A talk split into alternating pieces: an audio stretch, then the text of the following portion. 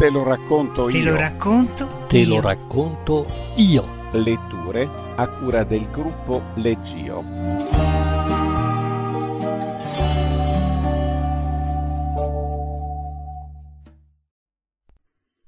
La ragazza della biblioteca di Vishwapriva L. Iyengar. L'autrice è nata nel 1958 e vive a Delhi. Nel 1978 ha incominciato a lavorare come giornalista e negli anni seguenti si è imposta come una delle più interessanti scrittrici indiane con commedie, poesie e racconti.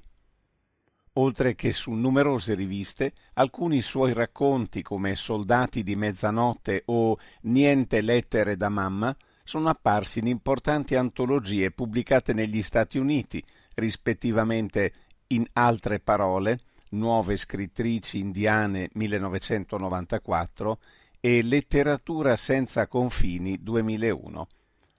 Ha compiuto ricerche sulle condizioni sociali ed economiche dei pescatori del Kerala e sui lavoratori minorenni nel Tamil Nadu, scrivendo diversi saggi sull'argomento. Legge Marzio Bossi. Correva svelta, incespicando nell'orlo racero della gonna che sfiorava le caviglie, per vicoli stretti che svoltavano all'improvviso ogni pochi passi. Svelta, svelta, prima che le onde di lamiera calassero e l'occhio si chiudesse, l'occhio del quartiere, pensò fantasiosamente Talat. La piaga forse, o il fiore all'occhiello, ma l'occhio poi. Ridicolo.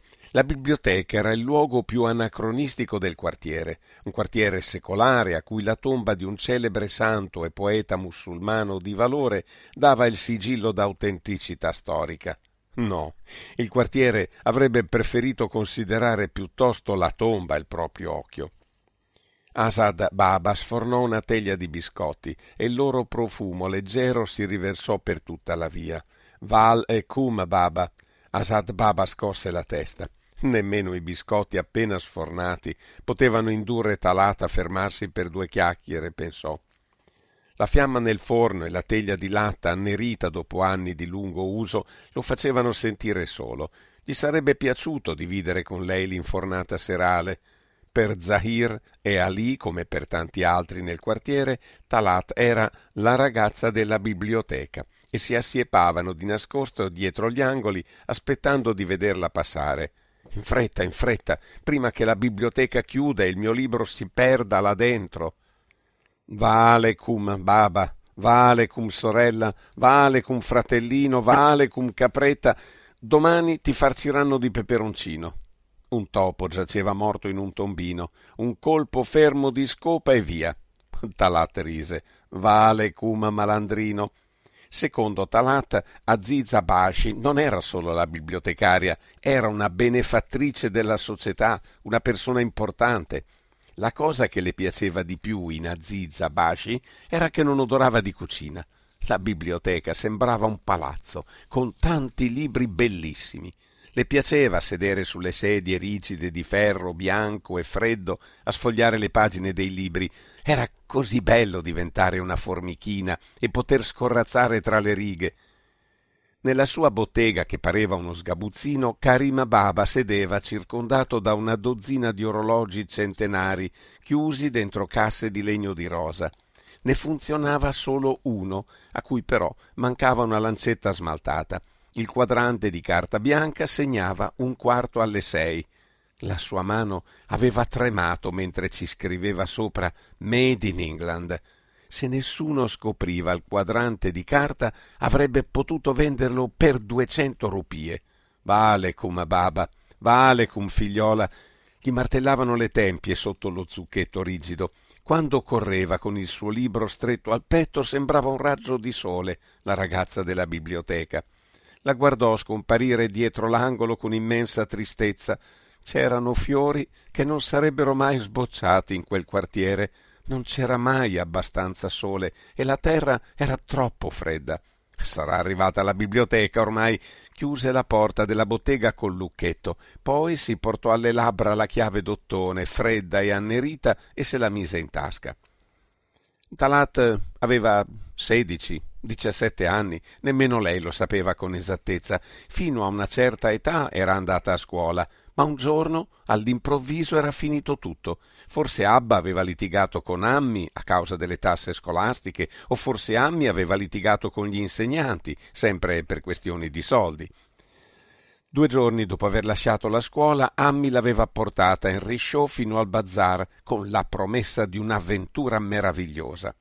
Ammi voleva del satin giallo, del colore del sole a mezzogiorno. I bottegai risero, vedendo quel fantasma di donna coperta da una burga nera parlare del giallo con tanta veemenza. Alla fine, però, avevano trovato la sfumatura esatta che Ammi cercava e aveva comperato anche diversi lustrini d'argento a forma di stelle.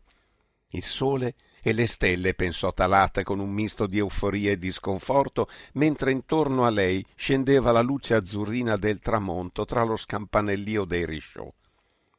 Per molti giorni Talat sperò disperatamente in un matrimonio in famiglia per poter indossare la nuova gonna lunga, ma invano. Ammi era rimasta sveglia tutta notte per cucire la gonna e la camicetta nuove per Talat. La lampada a gas era diventata nera di fumo, ma Amishan aveva continuato a cucire come un'ossessa. Era quasi l'alba quando aveva finalmente cominciato ad applicare la stella sulla stoffa, mentre Talat si era addormentata ripetendo le tabelline. Svegliarsi tardi non era più un problema per lei, visto che ormai non doveva andare a scuola. Un altro giorno aveva sentito Ammi e Abba litigare così violentemente che si era spaventata. Ammi chiedeva perché i soldi per mandare a scuola Tahir c'erano, mentre per Talat no.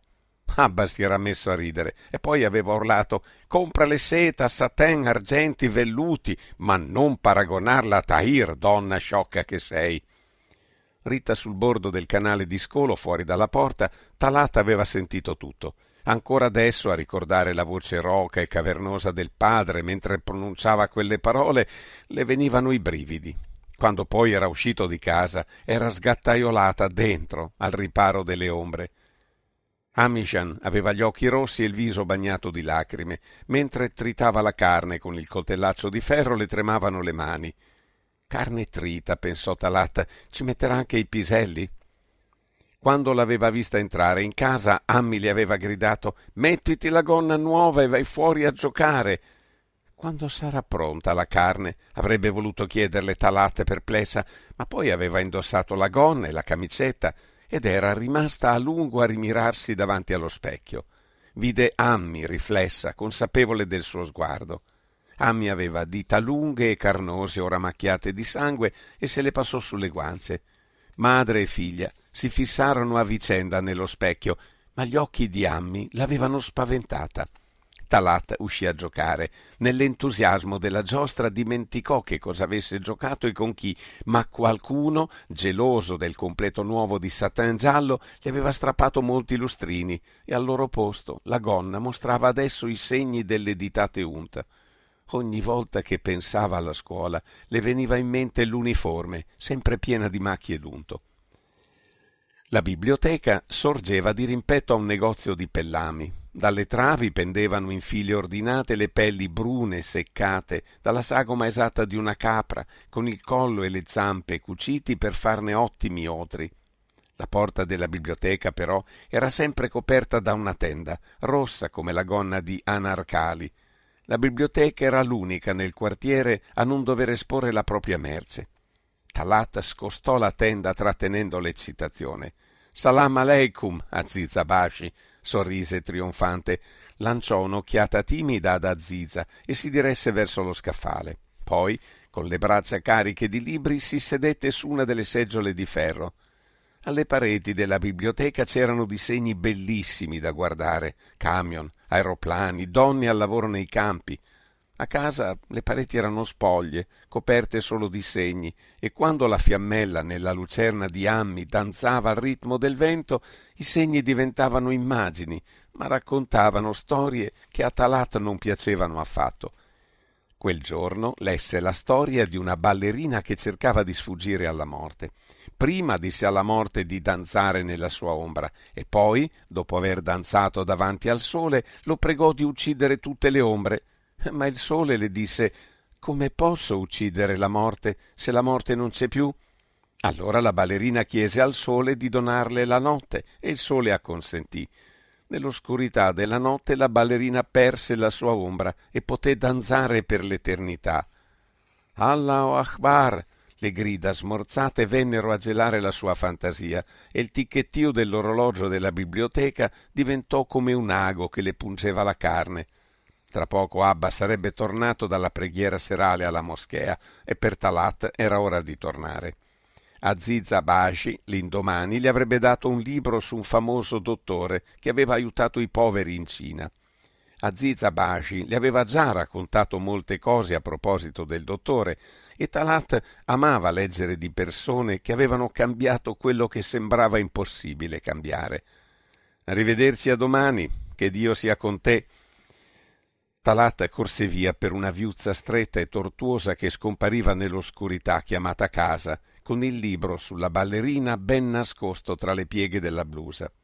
La strada di casa era illuminata da tante piccole luci, occhi di vecchi, occhi di giovani, occhi di donne e di uomini, piccole luci curiose e invidiose che la ragazza della biblioteca neppure vedeva correndo trepidante verso casa mentre il nome di Allah si levava e si spegneva nei timpani di una sera senza gioia. E poi venne il mese delle feste Talat sedeva sul divanetto basso con un cuscino di velluto blu a puntellare le braccia, intenta a leggere del dottore in Cina. Perfino il velluto del cuscino odorava di car